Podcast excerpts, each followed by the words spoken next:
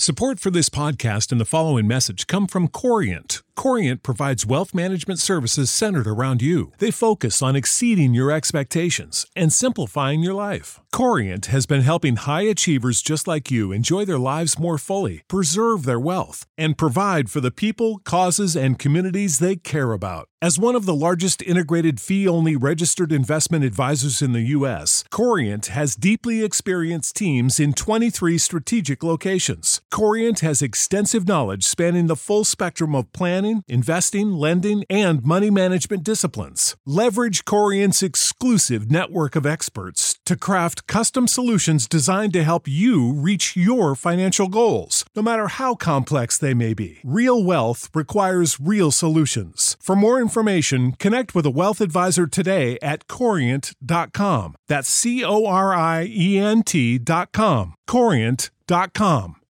You know how to book flights and hotels. All you're missing is a tool to plan the travel experiences you'll have once you arrive. That's why you need Viator. Book guided tours, activities, excursions, and more in one place to make your trip truly unforgettable. Viator has over 300,000 travel experiences to choose from. Everything from simple tours to extreme adventures and all the niche, interesting stuff in between. So you can plan something that everyone you're traveling with will enjoy. Real traveler reviews give the inside scoop from people who've already been on the experiences you're considering. So you can plan with confidence. Free cancellation helps you plan for the unexpected. And 24 7 customer support means you can travel worry free. Download the Viator app now and use code Viator10 for 10% off your first booking in the app. Find travel experiences for you. Do more with Viator.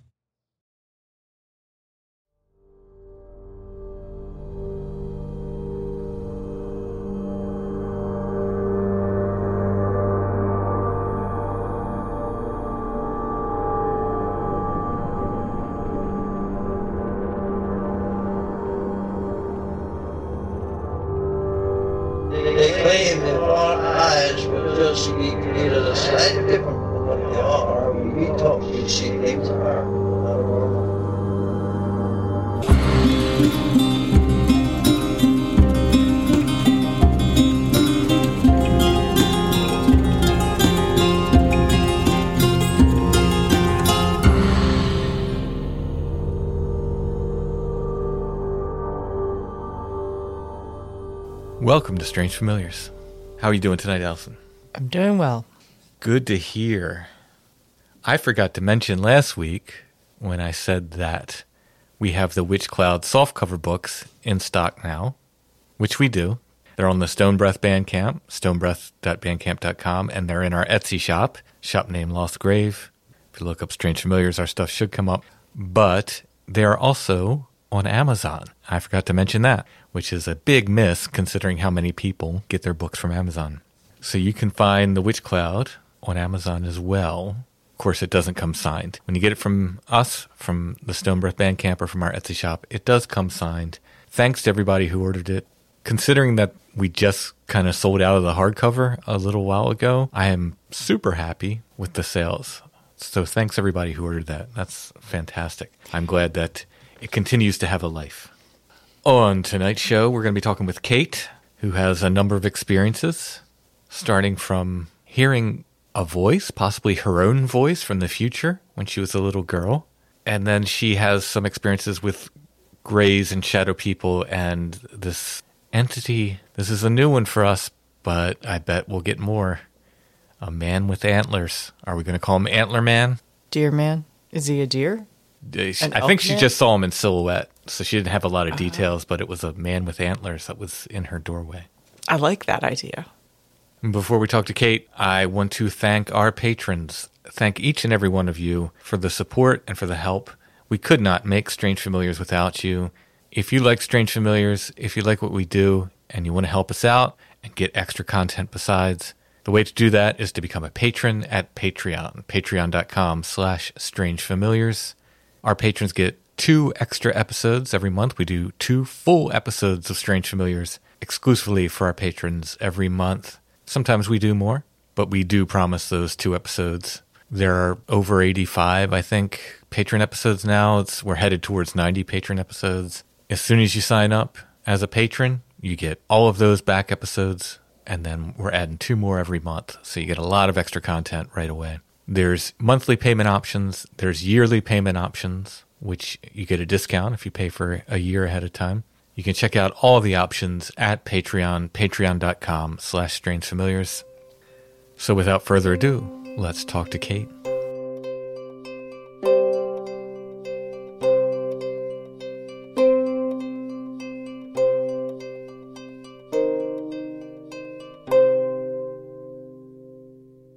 Tonight we're talking with Kate, who has a number of experiences to share with us. How are you tonight, Kate? I'm doing well. I'm happy to be here and talking to you. I think you're yet another guest that I've scheduled and rescheduled a number of times. So thank you for being patient with me. sure, not a problem. So, are we going to start in chronological order, or do you have a preferred order that you want to attack this? If I were to start chronologically, I guess I'd have to say that I was definitely a weird kid having weird experiences, but most of them kind of originated from within myself rather than any external other. And so they don't necessarily make great stories. Mm-hmm. But I, I did have a childhood and adolescence that was full of like really weird things. I can give you just one example to kind of set the stage of, you know, the the kinds of experiences that I had. Sure. Um, yeah. There was one time uh, where I was, was probably about five years old, and I was with my mom. We were in a department store fitting room, and she was trying on something, and I was entertaining myself in front of one of those, you know, those mirrors that have like three panels and you find them in like fitting rooms. Yeah. So you, yeah. So anyway, I was looking at myself in that mirror and I remember seeing three versions of myself, you know, like normal. And all of a sudden there was like some other presence in my mind that I recognized as being myself but it was from a very adult perspective and it did not feel like me. I know that's kind of an odd, contradictory thing to say, but um, that's how it felt. And what that voice was saying was, I don't know who that little girl is, but she could not possibly be me.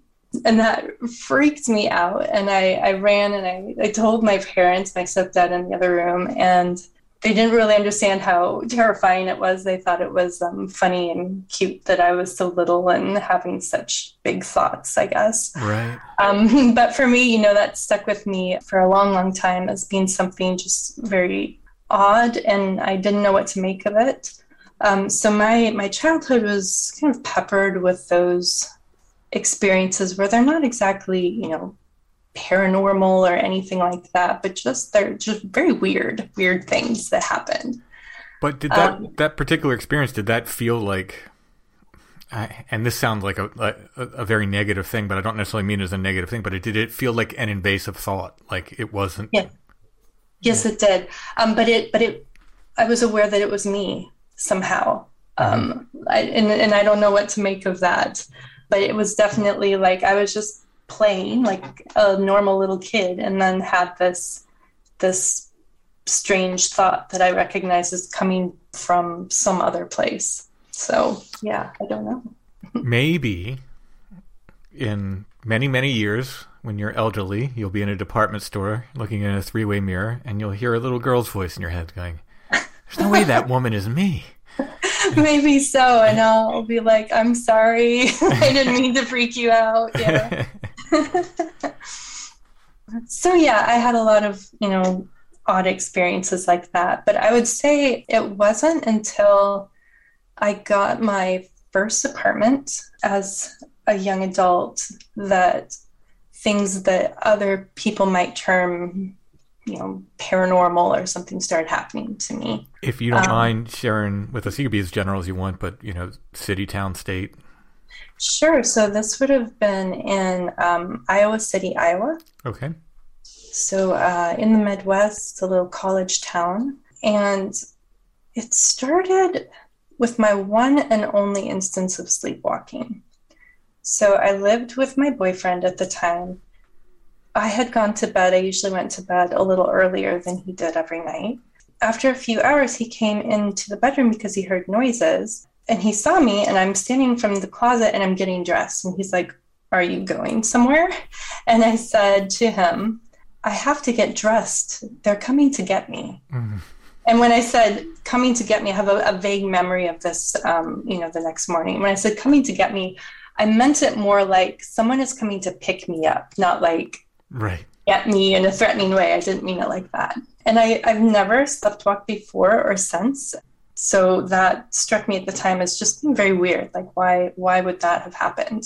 Sometime after that, I had another experience where I was sleeping and I woke up to a very bright light shining into my bedroom door through my bedroom door.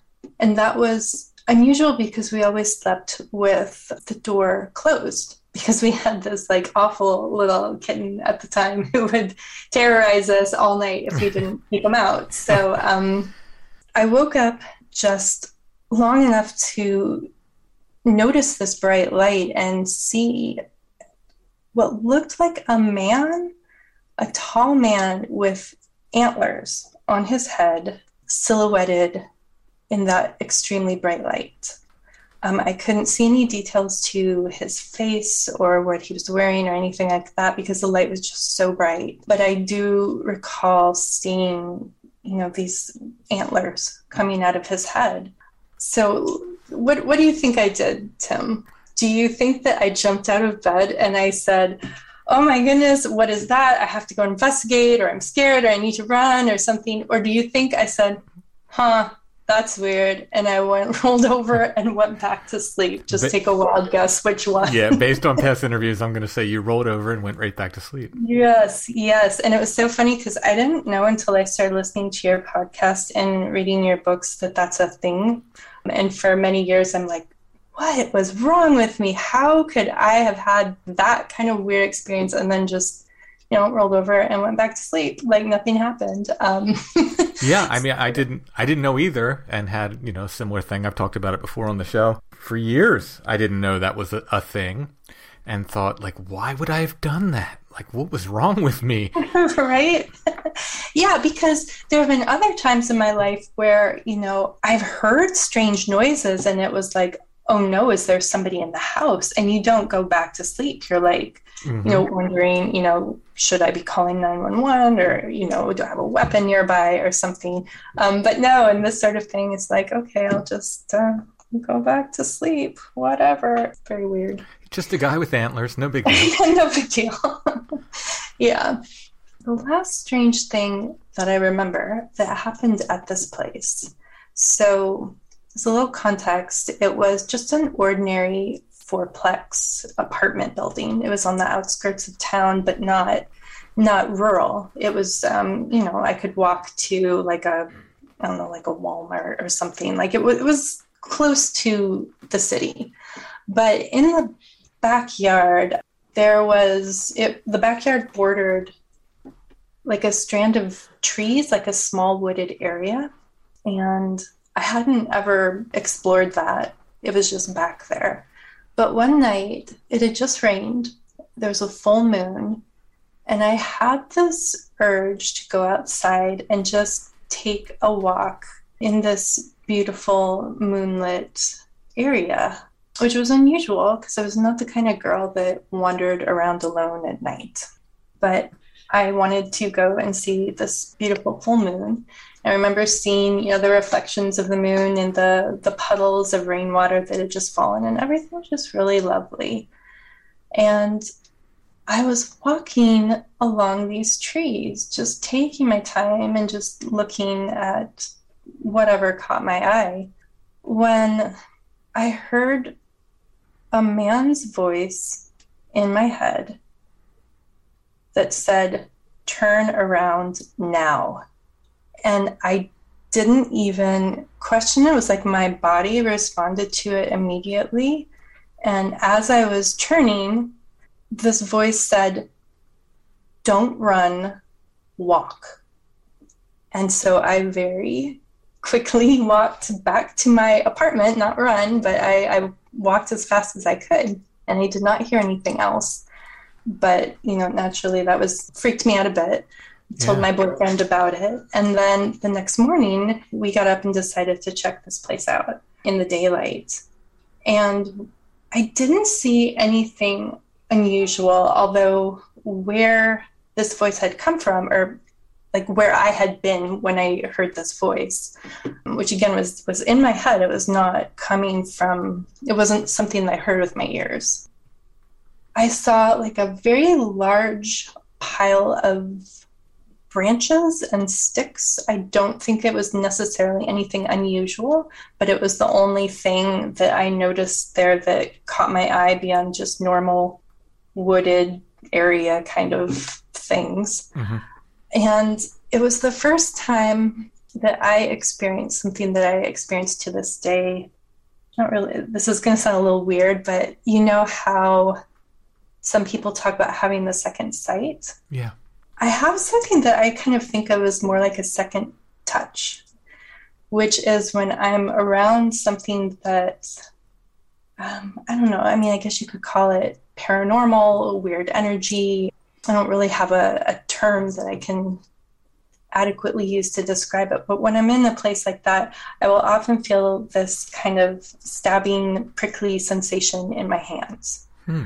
So that was the first time that I ever felt that. And I was, you know, I didn't have anything else to say what could have happened, but that's the last thing that happened in that particular apartment because shortly after that, we moved to a different place. Not because of this incident. No, no, it was just our lease was up. And um, actually, what happened is that my boyfriend convinced me that I should buy a trailer in this very sketchy trailer park because it was so cheap. And, um, you know, I was a college student and I didn't have all that much money. I live in California now, so I, I want to cry every time I think about how I paid $180 a month to live in that trailer. but that is where we went to to next, and there was a, a different set of experiences that happened in that trailer park. Before we Um, move on to that, hmm so again, this voice not yours again, um, Uh-huh. you know, not a bad thing. I'm just saying invasive in the sense that that it wasn't, as far as you could tell, produced by you. Right. It seemed like it came from someone or something else. Yeah, and it was very definitely a male voice.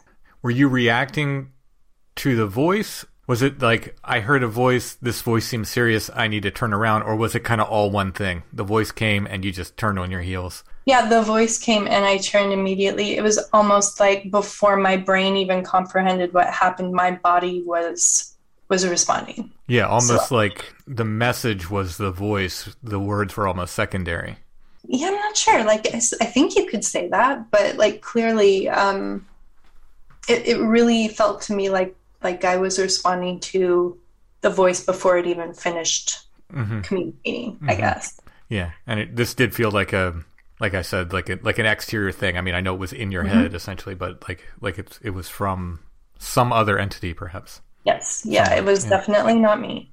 And when I read Where the Footprints End, one of the volumes had a a section about mind talk, and I'm like, hmm, maybe that is what I experienced. But um, you know, I have no way of knowing what that really was. But it was one of the weirdest things that's ever happened to me. So, yeah, Yeah, and and I mean, there's a hundred questions follow, which neither one of us could answer, including like Mhm. what would have happened if you didn't turn around. You know, I know. good, bad, or just weird. You know, uh, who knows?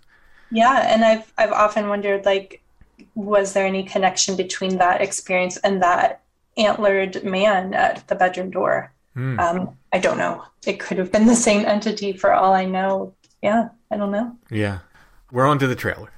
Yeah. So this was like a very like I said, a sketchy trailer park. Not to say that all trailer parks are sketchy. I've been in some very nice ones, but this was not one of them. This was a place where there were drug deals going on and domestic disputes and, you know, an old junked out car uh, next to my house. And there was also a school bus that appeared one day that was painted black. totally black, even the windows. Um, that was a very odd place to to go to college, to live in while I was going to college. But um, it was cheap, and that was great. And I lived uh, again with that same boyfriend.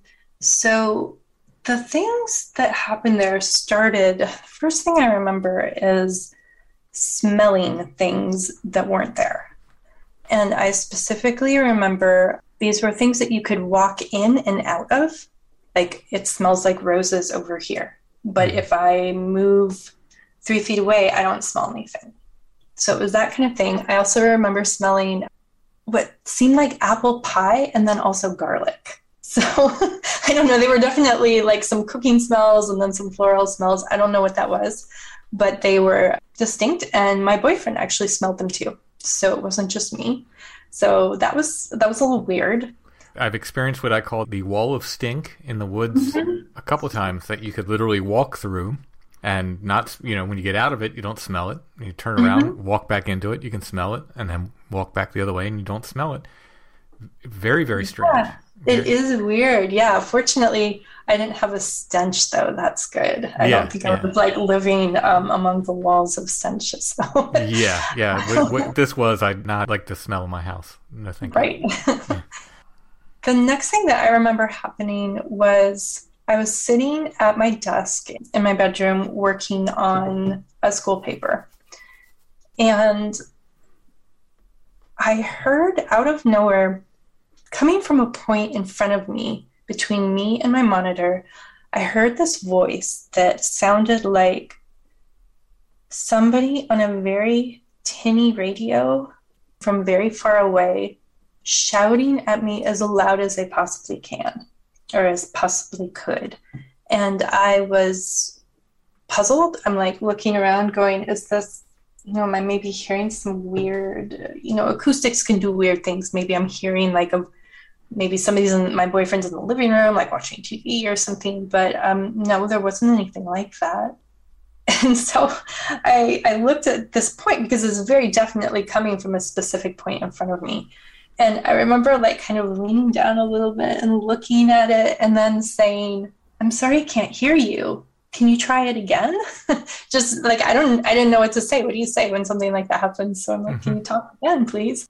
Same thing happened. It sounded like this person from very far away shouting as loud as I could, but I couldn't make out the words. I tried one more time, like, I'm sorry, I still can't hear you. And then I heard it again, but it was much quieter, as though, you know, the, the volume had turned down or it was moving farther away. Then I ended up saying, This is so funny to, for me to think of this, doing this now. But I remember saying to it, Well, I'm really sorry, but I have to finish this paper. It's due tomorrow, and I can't understand what you're saying. So maybe you could come and talk some other time. you see where my priorities were, I guess. Um, but it was a very important paper. So I never did hear it again. But what did happen um, a little while after that is I saw a shadow person next to my bed. And what had happened then was I had been reading in bed and the window was open. Both of my cats were going up to it and peering outside with this, like through the window, with this um, kind of fearful, cowering look, as though they knew that there was something out there and they didn't know what it was and they were afraid, which is not a way that they had ever acted before. So I was very puzzled. Also, looking back, I can't believe I slept with the window open in that place. But, you know, I was like 19 or 20. So I, I wasn't really thinking uh, in terms of personal safety, but whatever. So I fell asleep. And again, my, my boyfriend's in the other room watching TV at that time. And I hadn't been asleep for very long when I suddenly, I, I don't even know if I was asleep, but I do remember that I looked over and saw this tall figure with broad shoulders just standing there. And my sleepy brain said, Oh, that's my boyfriend, because he was um, somewhat, I don't know, somewhat similarly shaped, I guess. And I rolled back over and started to go to sleep, and then just had that kind of cold feeling of wait, he's in the other room. I can hear the TV. That can't be him. So I flip on the light. There's nobody there. I run into the living room where my boyfriend is. And I said, Did you just come into my room? And of course, he said, You know, no, I've been sitting here. And I thought about it. And it's like I never heard him open the squeaky door or, you know, walk across. It was a, an old you know, junky trailer, so it made a lot of noise when you walked on it anywhere. I never heard anything like that. So that was freaky. I didn't see that figure again, but a few other things happened not long after that. To the best of your recollection, was it just solid black? Or, mm-hmm. Yeah. Just solid black. Yeah. Blacker than the night around it kind of thing, as people describe? Or this particular one I would not say that, but there is a shadow person I saw later that is like that. Okay. So um, I know what you're talking about. This particular one, I don't remember it being blacker than black. It seemed more shadowy. Mm-hmm. But essentially a silhouette. You couldn't make out yeah. any any details. It was a silhouette, yeah. Oh, okay. Um, and I didn't feel afraid or anything. I think mostly because I I just thought it was something ordinary, but apparently it wasn't.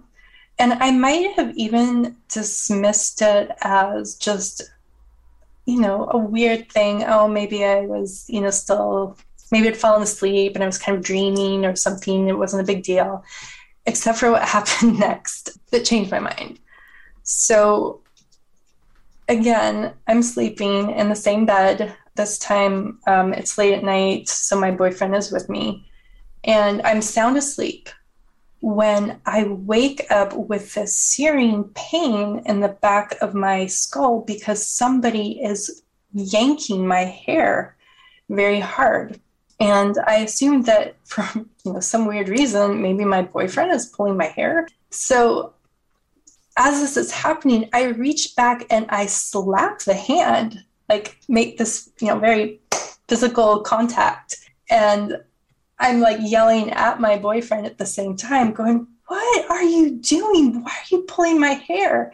And I'm rolling over to face him next to me when I see that he's actually he often slept with his head like under the covers and like with the pillow even over his head mm-hmm. kind of like making himself a little nest in the the corner the bed was up against the corner so he was like buried under all of these covers and pillows. And I just heard like his voice kind of like come up from underneath going, Why are you yelling at me?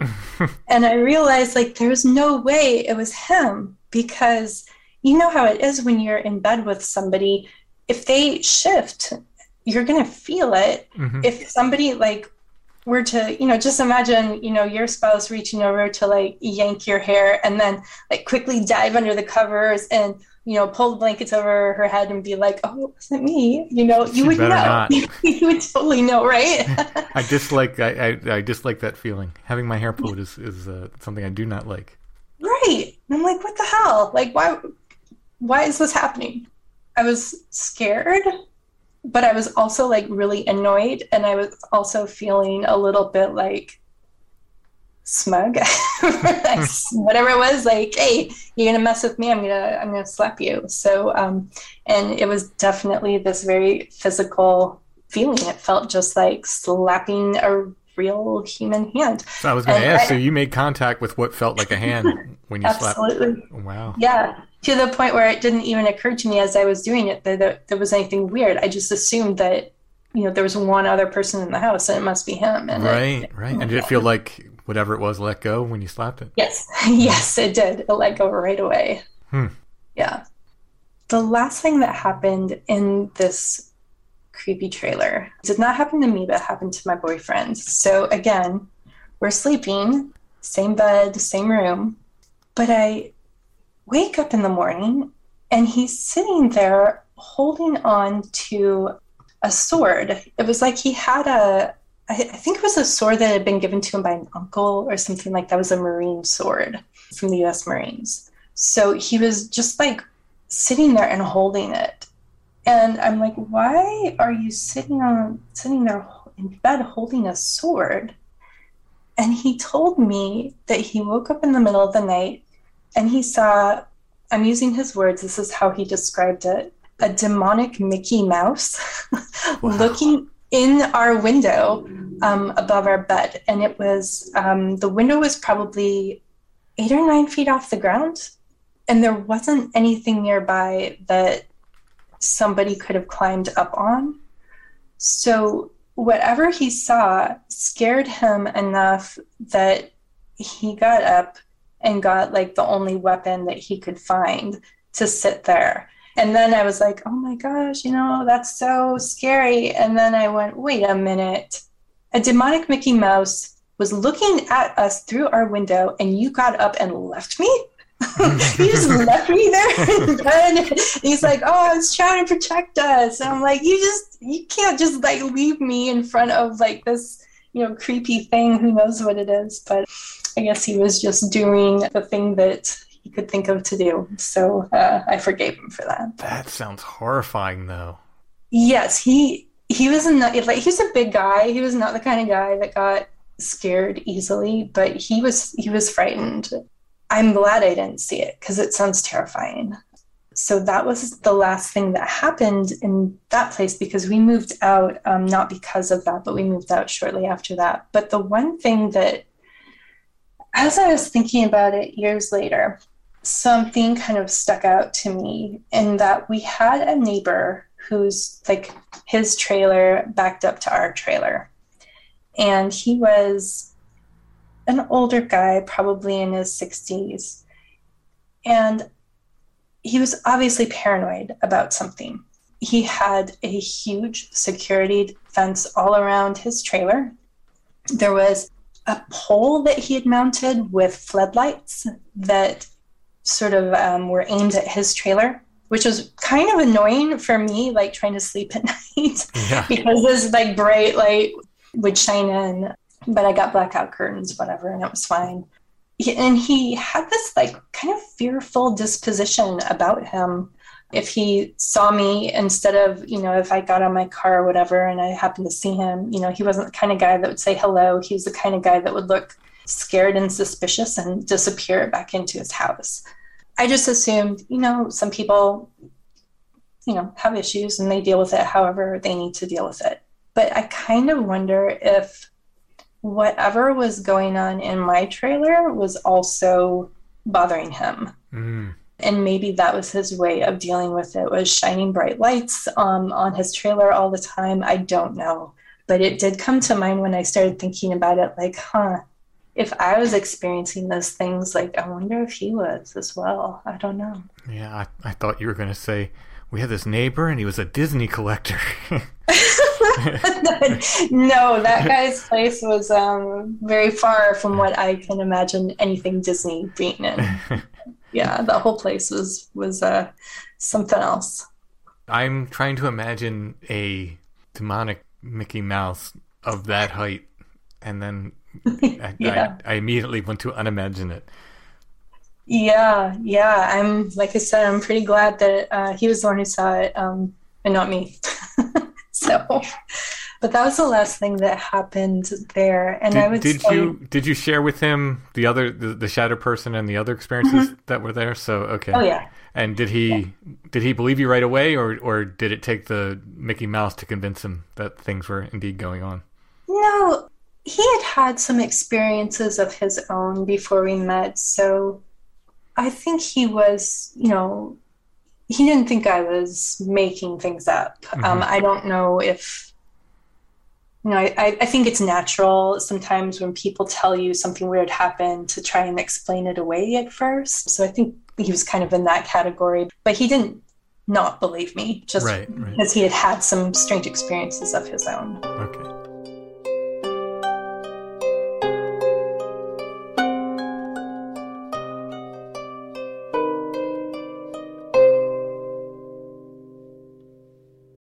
Without the ones like you, who work tirelessly to keep things running, everything would suddenly stop.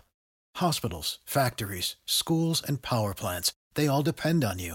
No matter the weather, emergency, or time of day, you're the ones who get it done. At Grainger, we're here for you with professional grade industrial supplies. Count on real time product availability and fast delivery. Call clickgrainger.com or just stop by. Grainger, for the ones who get it done.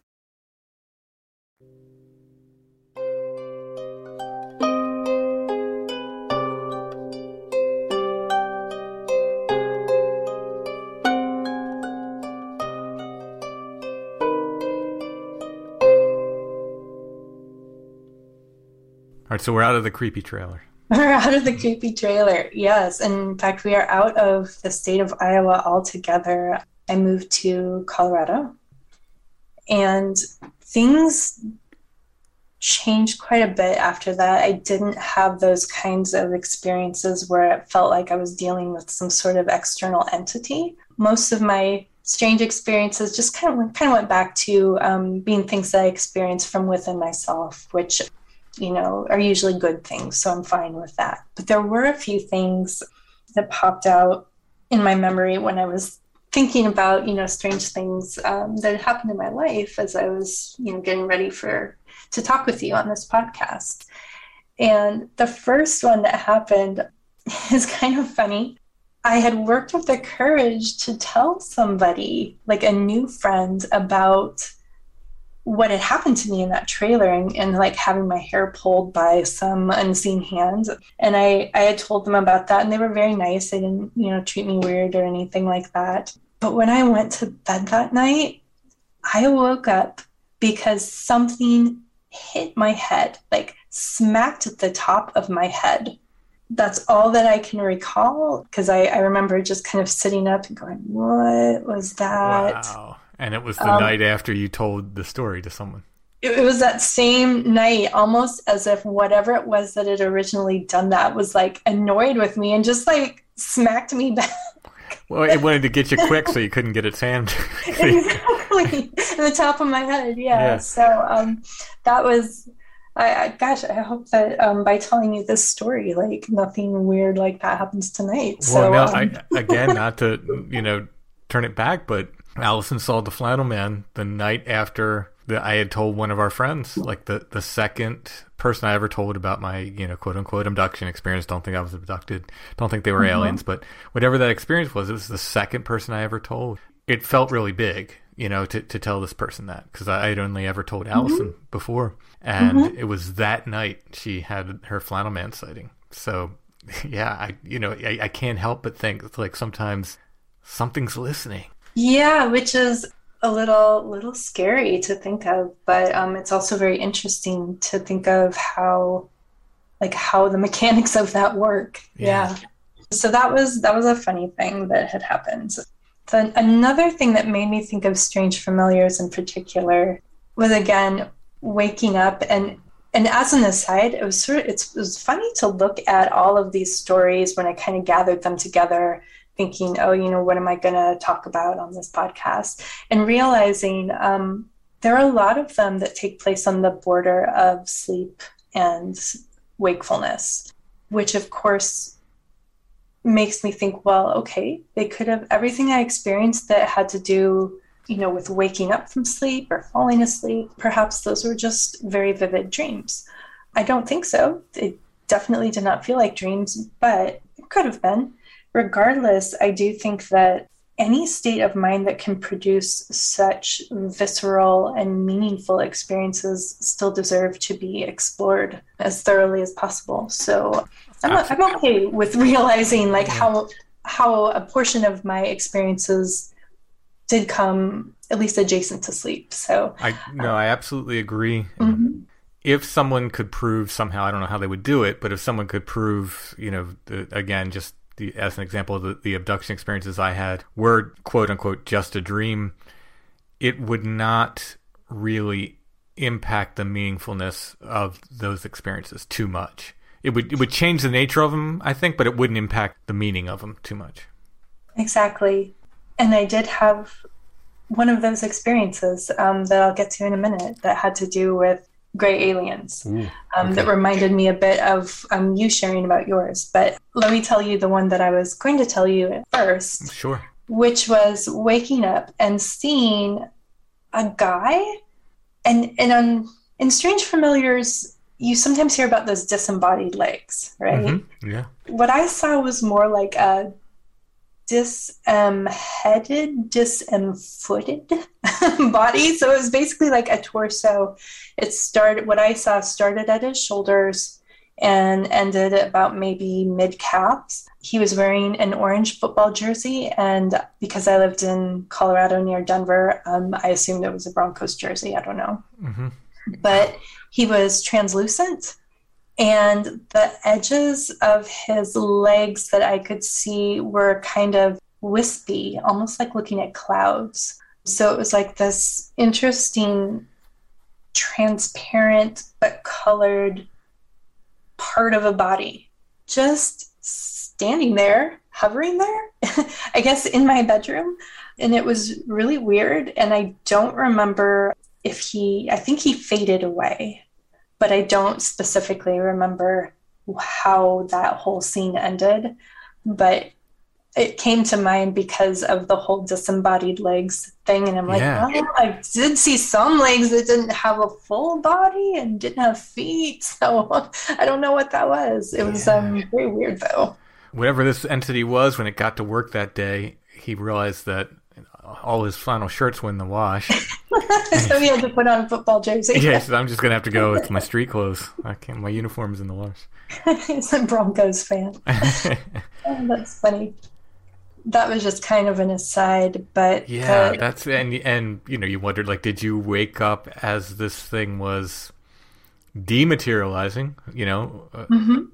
or did it never fully materialize, or did you interrupt it as it was materializing or something, and it was like, whoa, whoa, whoa, so, you know, someone someone's conscious here, or is it just that there was a kind of a narrow band of visibility and like the whole thing was there, but I could only see like this ragged, foggy part of right. it. Um, I sometimes wonder about that when I hear the stories about, you know, partial bodies being seen or disembodied legs. Like, yeah. is it just that for some reason, you know, the stars have aligned just perfectly that we can see just this little window of what's happening? Right. Yeah. Yeah. So it could have been that.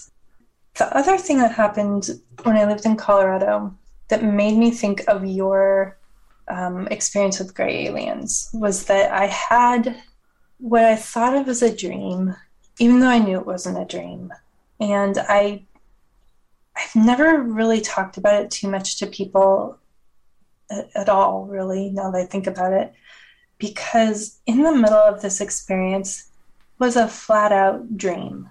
Like it went from being not a dream to a dream to being not a dream again. And so, because there is this obviously nonsensical part of it, it's always been hard to talk about. Yeah, yeah. But I'll go ahead and share it now because I feel like it's relevant. Yeah, please. So, I woke up in the middle of the night. This was probably around 2007.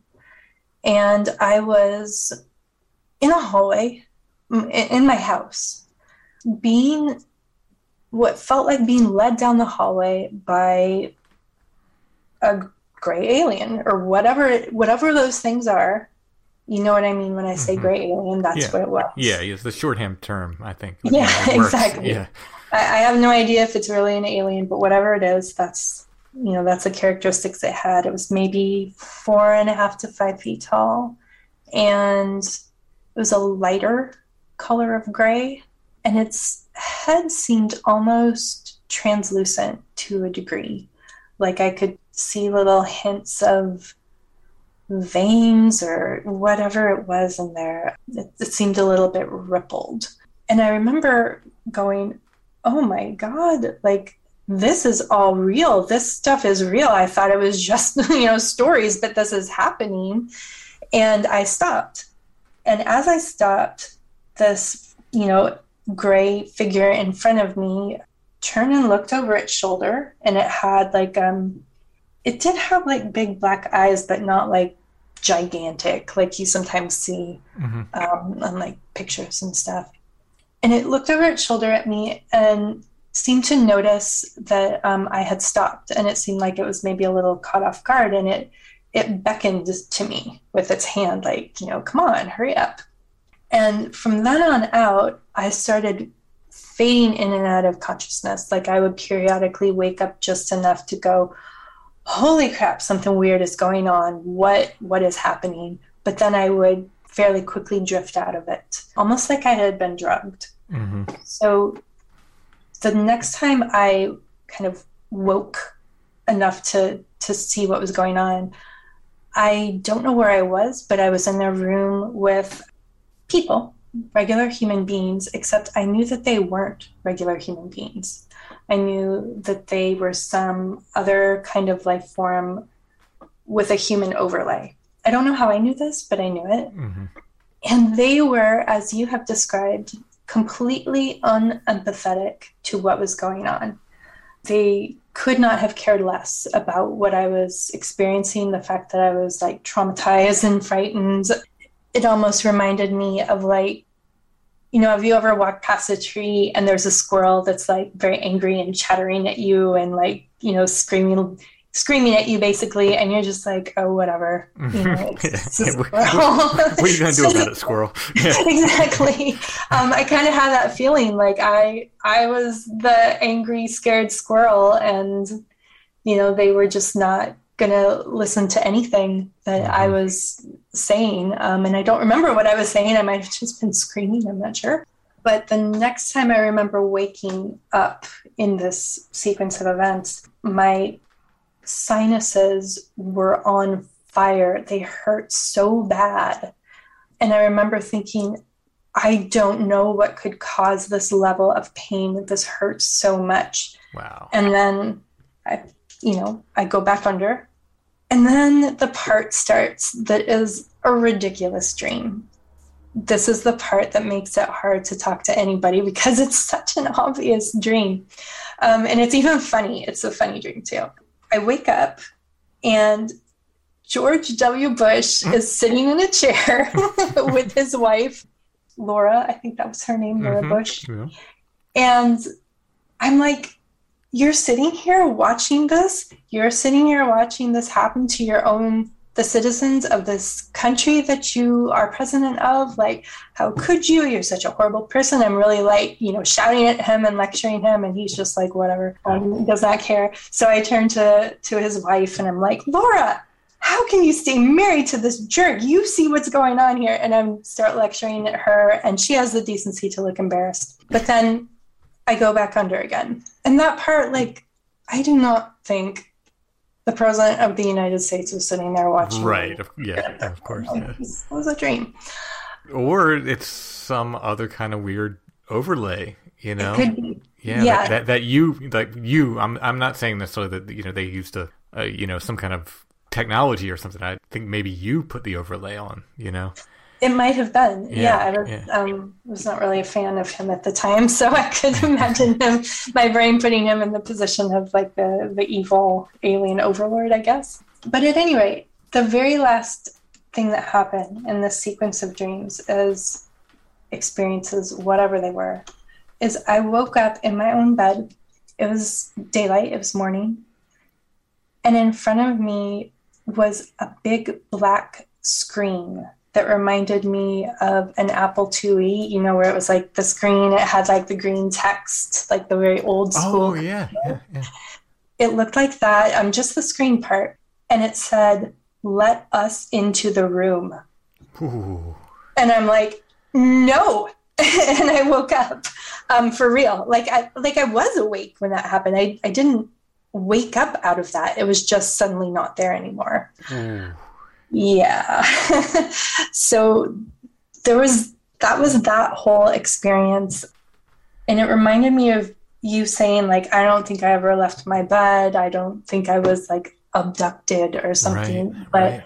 that was definitely not a normal dream experience and I don't know what it was. but it was that- incredibly odd I, and oh, that- that last part gave me chills. The um, the other part just all sounded just very familiar. You know, as you're describing, it's like, wait, yeah, that's that's this is uh, was my experience as well. I don't, I, I can't say it's everyone's experience with them, but that was very similar to my experience. Did your sinuses hurt in the morning? Not like that. I I've had sinus issues for a while, but they just definitely did not have that pain. So um, yeah, So whatever it was didn't necessarily carry through. Yeah, or you know whatever it was, I didn't um, experience any lasting painful effects. Yeah, yeah, yeah. I guess That's, a, that's a better way of putting it. Yeah. Yeah. Wow. Yeah, that's uh, that's chilling. Yeah, especially when I thought about it and a few years earlier, my husband had a dream that was very similar with gray aliens outside of his room saying, open the door, receive the package, or receive the transmission, something like that. Open the door, receive the transmission over and over and over. so we're like, what why do they need us to to allow them in if they're so powerful that they can drug us and make us do whatever they want? Why why are they giving us these messages of let us do something? I don't know. Yeah, I, Yeah. I want to start collecting the messages we, uh, that various people feel like they receive from them. Mm, hmm I think it'd be, That would be interesting. yeah, I think it'd be really, really interesting. Yeah. Like the text I got in West Virginia that when you when you sleep with the light on, you're just avoiding confrontation with us. You had a sorry, that was a message that was given to I you. had a dream. Uh-huh. So uh, we were staying. Chad and I went to a cryptid uh, event Oh, in West Virginia. I do remember that. Yeah, yeah. and, and we I was joking around about because we stayed in this kind of hollow outside of, of town, outside of Morgantown, in a Mm-hmm. small little house that we just did an Airbnb thing, and it, it was in this wooded hollow, and I just said, oh, you know, maybe Bigfoot will come up and knock on the side of the house tonight. I was completely joking and not expecting anything to happen. We got home that night, and Allison sleeps with the light on ever since, well, ever since she was a kid, but I convinced her for a while to sleep with the light off, but that ended with Flannel Man. And, and uh, so, you know, I just got used to the she wants the light on. I, I just got used to it, you know, sleeping with the light on. But I thought, okay, I get to sleep with the light off tonight. Maybe, you know, this, this could be really good sleep. Turned the light off and, and went to sleep, and it had a, and I don't know how I knew it was the Greys texting me, but I did. Dream logic, whatever, you know. Mm-hmm. And their, their Yeah. texts came in. I remember they were like, like red and they were like a like red and gold or something. They were like it was weird. They didn't look like other texts. I remember like that is why does the text look like that? And it literally said when you sleep with the light on, you're just avoiding. I think it was confrontation. It was either confrontation or or, or something along those lines. But I, I think it was you're just avoiding confrontation with us. And I woke up immediately from that dream, and I'm kind of like wiping the sleep from my eyes. I have to go use the restroom, and I thought, whoa, that was a weird dream." And boom, right above my head on the side of the house, just a just a huge thump. I'm like, "You got to be kidding!" And I was like, oh, "I'm I'm not going out to check on this. I'm this is I'm done." So I just you know, visited the restroom and, and back to bed. I was, I was just was no in no shape to be running outside and looking for anything. Oh wow! So I didn't. I remember that story, but I didn't realize that you had gotten a, the message as a text. Yeah, in- yeah. In your dream, like, I, I wonder how is that a thing? Like, how many people have gotten those kinds of like on a screen direct worded Yeah. messages? Well, I, I always said that it seems like the, the other, whatever these things are, can use technology, but it seems like it takes them a while to be able to use it. So, for instance, in the Mothman prophecies, they were getting weird phone calls. Mhm. Now, the phone had been out at that point for a long, long time, you know, so, but it seems like it took them however many, you know, dozens of years to start using the phone. And uh, we were talking about this on the Strange Familiars Discord too. Like, you know, the computer's been out for a while now, and you wonder if they, they will start using this technology more. Maybe it takes it to become sort of um, embedded in the culture or something, you know, for long enough before the other, whatever it is, can begin to use it. But I have had thought of like, well, maybe maybe they're finally starting to, you know, use screens and so forth. That's really interesting. Like when this happened, this was probably 2007. So I thought of it as like an instant message um, Mm, on my computer because we didn't, I mean, I think there was like maybe what they call that T9 texting back then, but Mhm. it wasn't like a, a thing that people did a lot. Right, right. So yeah, it's very interesting to see how all of that might play out as Yeah. you know as technology um, changes. Right, and well, and of course, what you saw looked like a an older screen, an older Mac, right, with just the green text. Right, which Yeah. you know that that was definitely not a part of my world. So Mm-hmm. I don't know uh, what that was. But there's actually kind of a weird connection from that experience to where I where I am now in California. So I'd say about five years later, my husband and I went camping at this lovely little campground called Refugio, um, Refugio State Beach. It's kind of down by Santa Barbara. And it's a campsite, uh, it's a, a very well developed campsite. It's like not out in the wilderness or anything. It's right up against the beach. So it's just kind of nice to go camping there, sleep listening to the ocean, you know, that's, you know, quite nearby. Usually you have a lot of neighbors too, so that takes away some of the fun, but um, it's it's a nice place to go. So it was our probably third or fourth trip there when we were sleeping in our tent and I had another dream that didn't seem like a dream at all. It was short. And I, once again, there was an incredibly bright light and this noise that I can't even describe, but it was very loud. And my husband in the tent with me woke up just enough to go, What is that? What is that? And he was scared. And I wanted to calm him down. So I said, Don't worry, it's just the train. Because there is a, um, an Amtrak that goes um, near that park. Mhm. So I told him that, but as I was telling him this in this, this dream, I knew I was lying. It wasn't the train. It sounded nothing like a train. And the train does not make that kind of bright light shining into the campsite. You know, I was thinking all of these things during this dream. And the last thing I remember about this dream is that we had kind of curled up together and we were falling asleep with our foreheads touching. When I woke up for real, we were actually in that position, which is not really an easy way to fall asleep, you know? Yeah, yeah. Especially in stay a tent. asleep. Yeah. Yeah.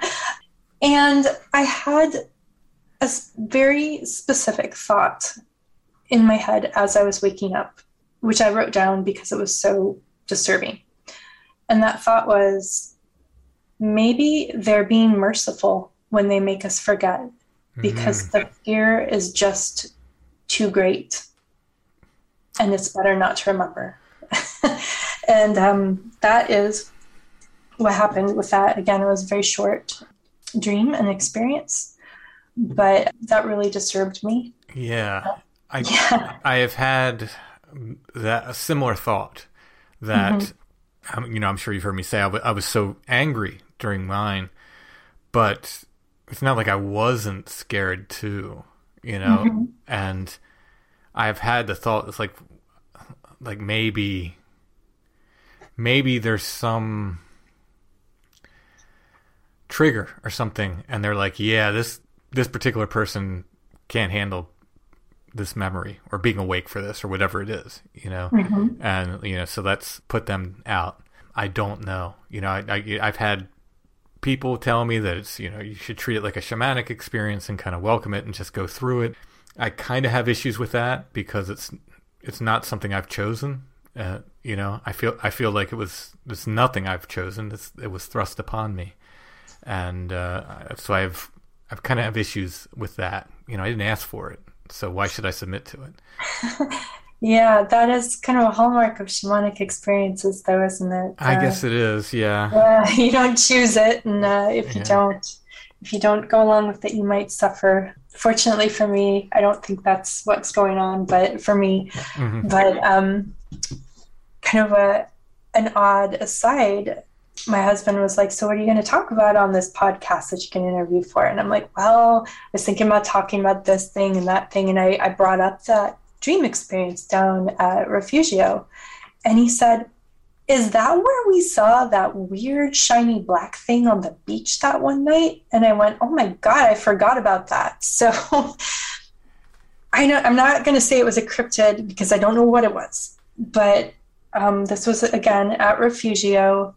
It was the first time we had been there, and the first time we stayed there, and it was full on night, and there was um, a bit of a moon in the sky.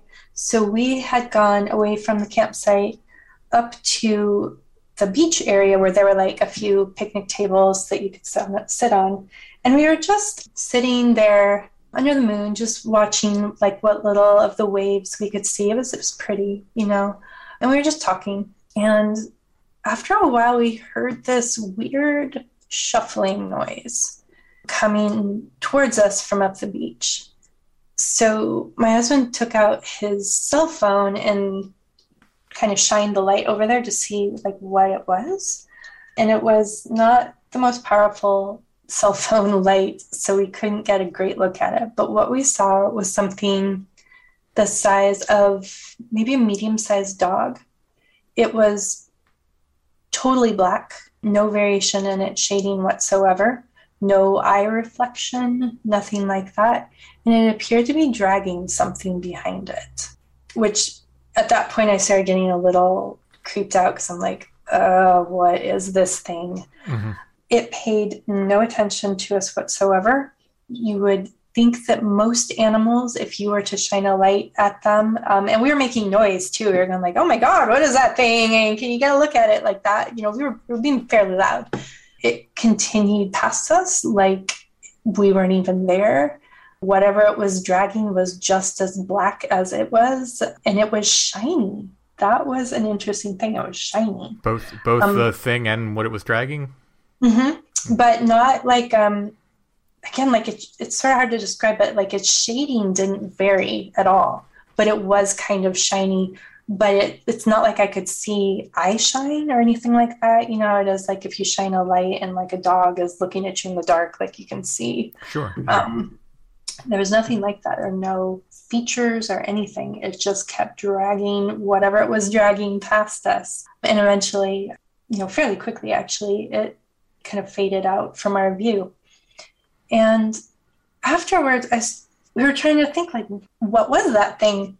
And so we were trying to come up with a list of animals that are around the beach in that area.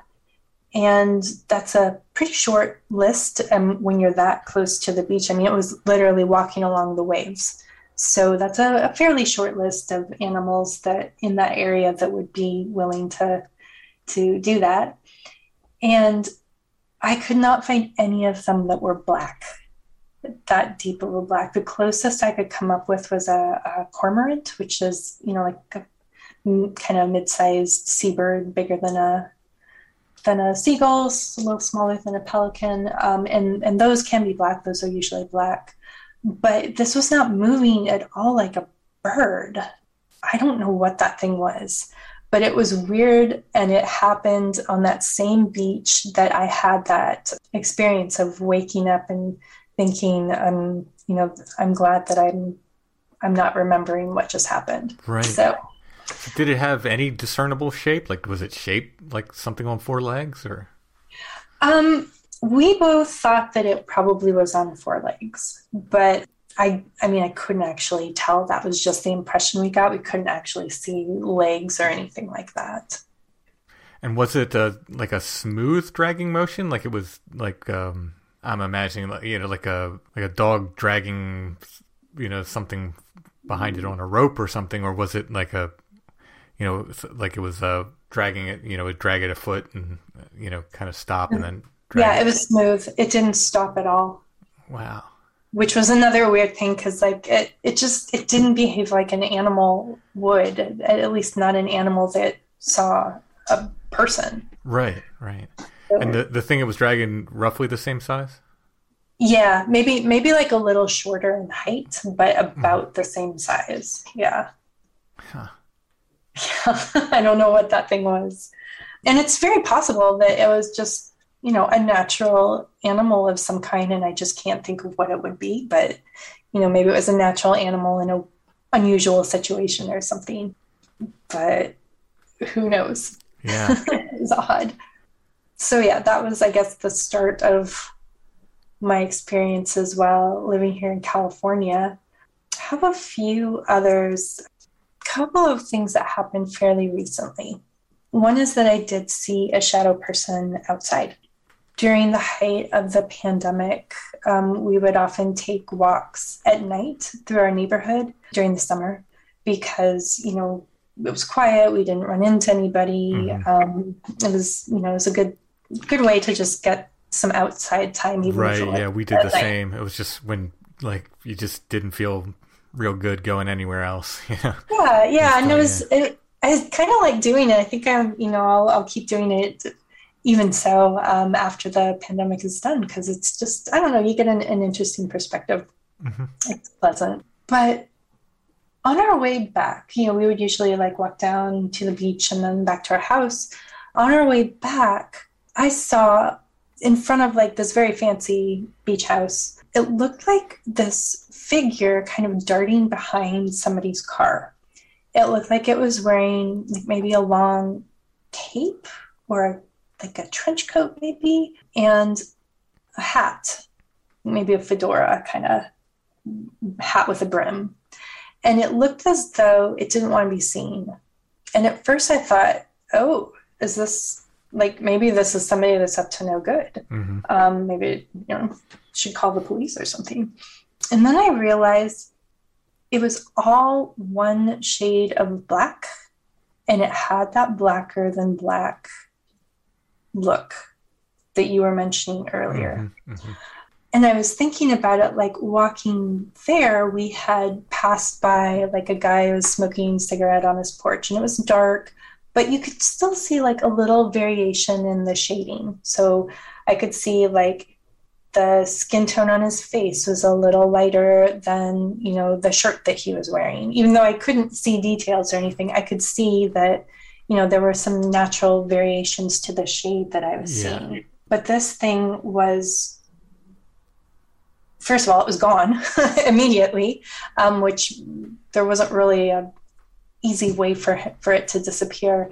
But then that whole blacker than black thing, no variation in the shading, he would have had to have been wearing like a an opaque body stocking including over his hat like i don't know i guess i guess that could happen but it's not very likely so i don't know what it was but I did not really like the fact that it was in my neighborhood, that's for sure. Yeah. So that was just kind of a one off thing that happened. But probably four or five months after that. You remember me saying earlier, talking about this thing that I call the second touch Yeah. and how I get these like kind of weird sensations in my hands specifically Yeah. when um, I'm in a weird situation like that, uh, paranormal style weird, I guess. I was at my front door, like in my house, and I was um, there was like a hook near the front door, and I was gonna hang up a hat. When all of a sudden, I, as I was doing that and hanging up the hat, I felt that sensation in my hands, and I was like, "What? What is this?" And I moved my hands kind of just around that vicinity, and whatever I was feeling had edges, like I could move my hands a little bit away from it and feel nothing, move my hands like an inch to the side and I would feel it. And so I started like feeling if I could figure out where these edges were. And it was in something that was very close to the shape of a person.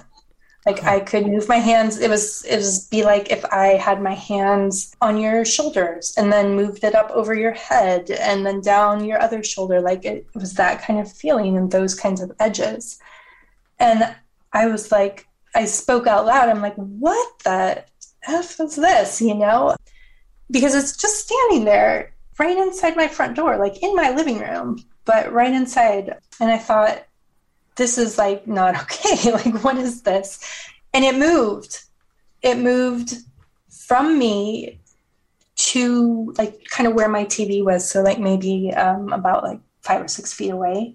And so I was kind of, it looked really funny, I'm sure. I'm like walking around my living room with my hands out, going, like, where is this thing? And I could feel it by the TV. And then as it moved again, I would it kind of moved around my living room until finally, um, I don't know if it went back out the front door, or if it just dissipated somehow. But I don't know. Was it that shadow person? Was it just some weird, bizarre thing that happened and it had nothing to do with anything paranormal? I don't know. I don't know what it mm. was. But it was weird as hell, let me tell you. How did you know it moved? Did you feel it move? Like did you, mm-hmm, because the sensation in my hand went away mm-hmm. So, if I remember right, I was still in the process of like moving my hands, trying to find the edges. So my my hand was still in motion. It happened to be going in the same direction that my hand was going, so I kind of caught up to it. Right, so I right. tell that it was moving in that sense. This is a useful superpower. You know, it's it's interesting. I will say that it If you lived in Pennsylvania, I would be telling you to come with us on investigations because this this seems very useful. You know, um, the the place where it comes up for me um, as useful is I've I've turned it towards energy healing, which is not something I really talk about too much because um, you know people can get kind of weird, mistaken impressions of you if you talk about that sort of thing Yeah. too much. Yeah. But it, it has come in handy that way. So I have to ask you the question: hmm Have you ever had sleep paralysis? I had it once, but only once as an adult, um, and I was very fortunate in that I had been I've been having a lot of lucid dreams, and in the course of like learning about lucid dreams, I had learned about sleep paralysis, and I had learned that if it ever happens, you should just try to move your big toe. And pretty soon the rest of your body will follow. And if there's a scary presence, don't worry about it. It's just like your own mind or something. So when it happened to me the one time, I was like, oh, it's that thing, that sleep paralysis. And I was able to, you know, wiggle my toe and wake up out of it. And that's the only time I've ever had it. Any entity when you had sleep paralysis? There, there was um, definitely a scary presence. It was just a presence, though. I didn't feel like I didn't see anything. Um, and it very quickly dissipated because I wasn't scared of it. Kate, thank you so much for sharing your stories. Yeah, thank you so much for hearing them. I really appreciate it. I'm glad to have had the chance to talk.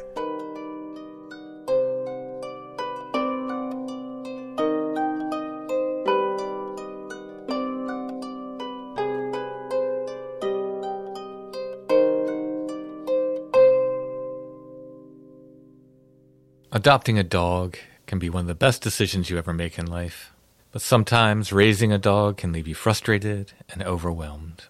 If you need help with training, go to 90 Days to the Perfect Puppy. They can help you with things like mouthing and biting, potty training, fear and nervousness, barking, chewing on furniture, shoes, or other things they shouldn't be chewing on, crate training, hyperactivity issues, leash training, and more. 90 Days to the Perfect Puppy has a relationship based approach that helps you and your puppy become perfect for each other with online sources, video lessons, a secret Facebook group. One on one options are available as well. You can find them at sithappens.us. Look for the 90 Days to the Perfect Puppy link at the top of the page. Let 90 Days to the Perfect Puppy help you understand how your dog thinks and apply proactive training methods so you and your puppy can become perfect for each other. Again, you can find them at sithappens.us. Look for the 90 Days to the Perfect Puppy link at the top of the page.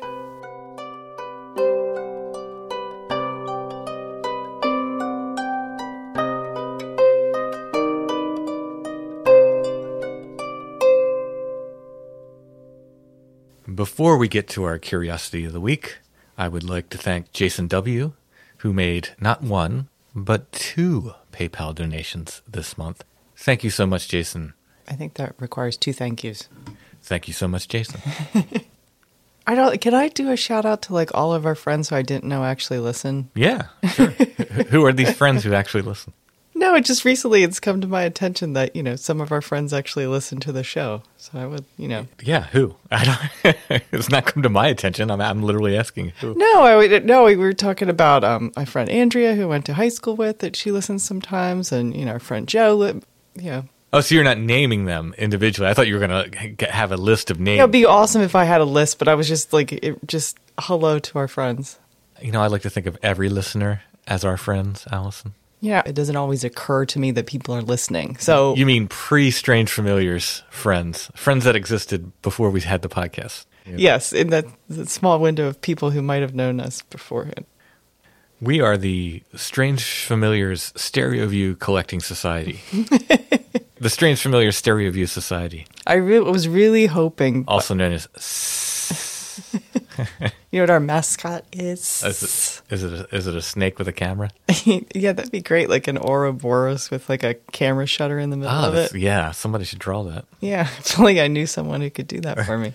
I was hoping by mentioning Brian May's stereoscope uh, collection that maybe he would hire me as an adjunct curator.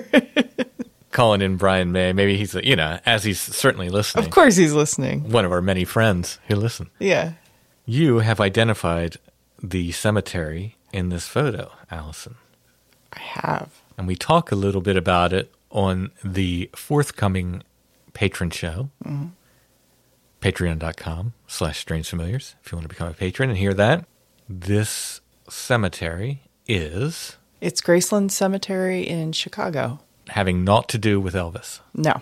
I And- mean, I don't know. He had his he dipped his toes in a lot of waters. I don't There's a particular monument in it that you tell a little story about on the patron show. It's a statue of a girl encased in glass. Is there a name for that sculpture? Like that? Sometimes it's just called the Girl in Glass or the Inez statue.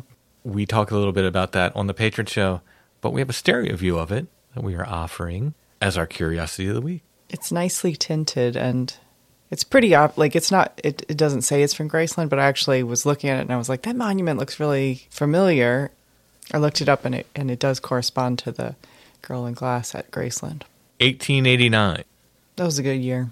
is the copyright on this. As long as we've been collecting stereo views, all these curved cards, mm-hmm. I thought that was a product of aging. No. No, they're they're curved on purpose. Yeah. It has something to do with enhancing the stereo effect, or That would be my assumption, but they they are purposefully done like that. Yeah. So I didn't realize that until we were at a photo show recently and I saw a box and it said curved stereo views or something like that. I was like, they're done that way on purpose. I just thought the- they just over time they just kind of But they're the later ones. The earlier ones actually are flat. Mm-hmm. yeah, yeah. And some of the later ones are flat too. What was the name of our new association? The Strange Familiars Stereo View Society. There will be a image of this in the show notes. If you click on that, it'll take you to our Etsy shop where you can purchase this and other curiosities of the week. Also in our Etsy shop, Strange Familiars t-shirts, Strange Familiars stickers, prints of my artwork, originals of my artwork, books. I think all my books are there except the Witch Cloud hardcover is now sold out. I think everything else is there. Some of my music and much, much more. Check it out at Etsy. Our shop name is Lost Grave, one word.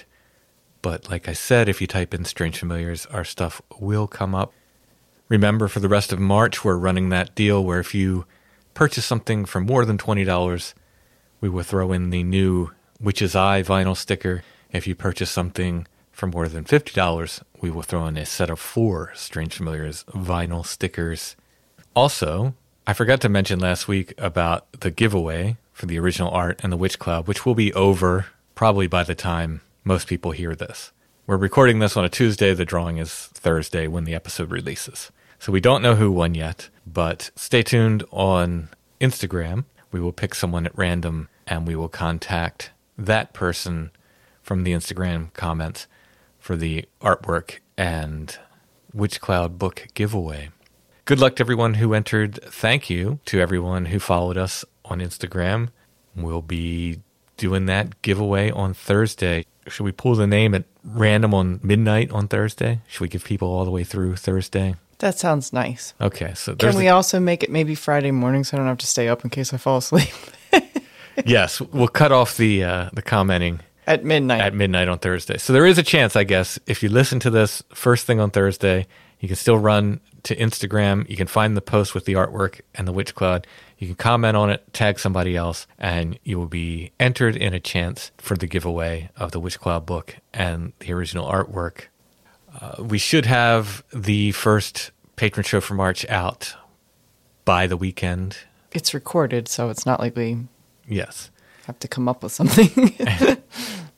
And then we'll have another one very soon. Thanks everybody for listening. Thanks to our patrons. We'll be back soon with more Strange Familiars.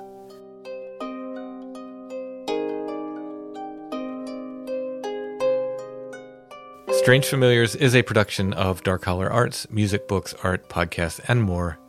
Intro and background music is by Stone Breath. If you want to hear more or purchase music by Stone Breath, you can go to stonebreath.bandcamp.com.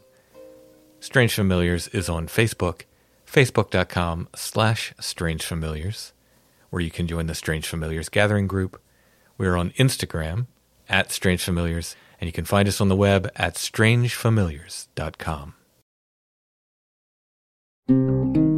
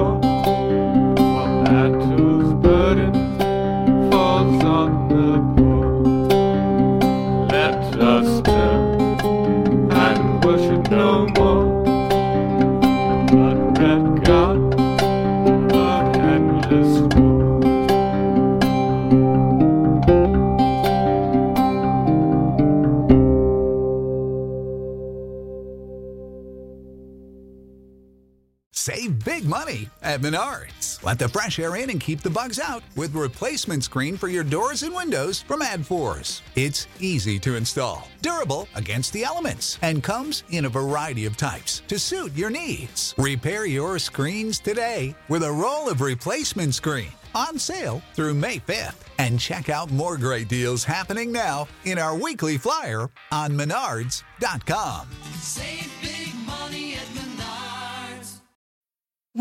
need mealtime inspiration, it's worth shopping Kroger, where you'll find over 30,000 mouthwatering choices that excite your inner foodie. And no matter what tasty choice you make, you'll enjoy our everyday low prices, plus extra ways to save, like digital coupons worth over $600 each week. You can also save up to $1 off per gallon at the pump with fuel points. More savings and more inspiring flavors make shopping Kroger worth it every time. Kroger, fresh for everyone. Fuel restrictions apply.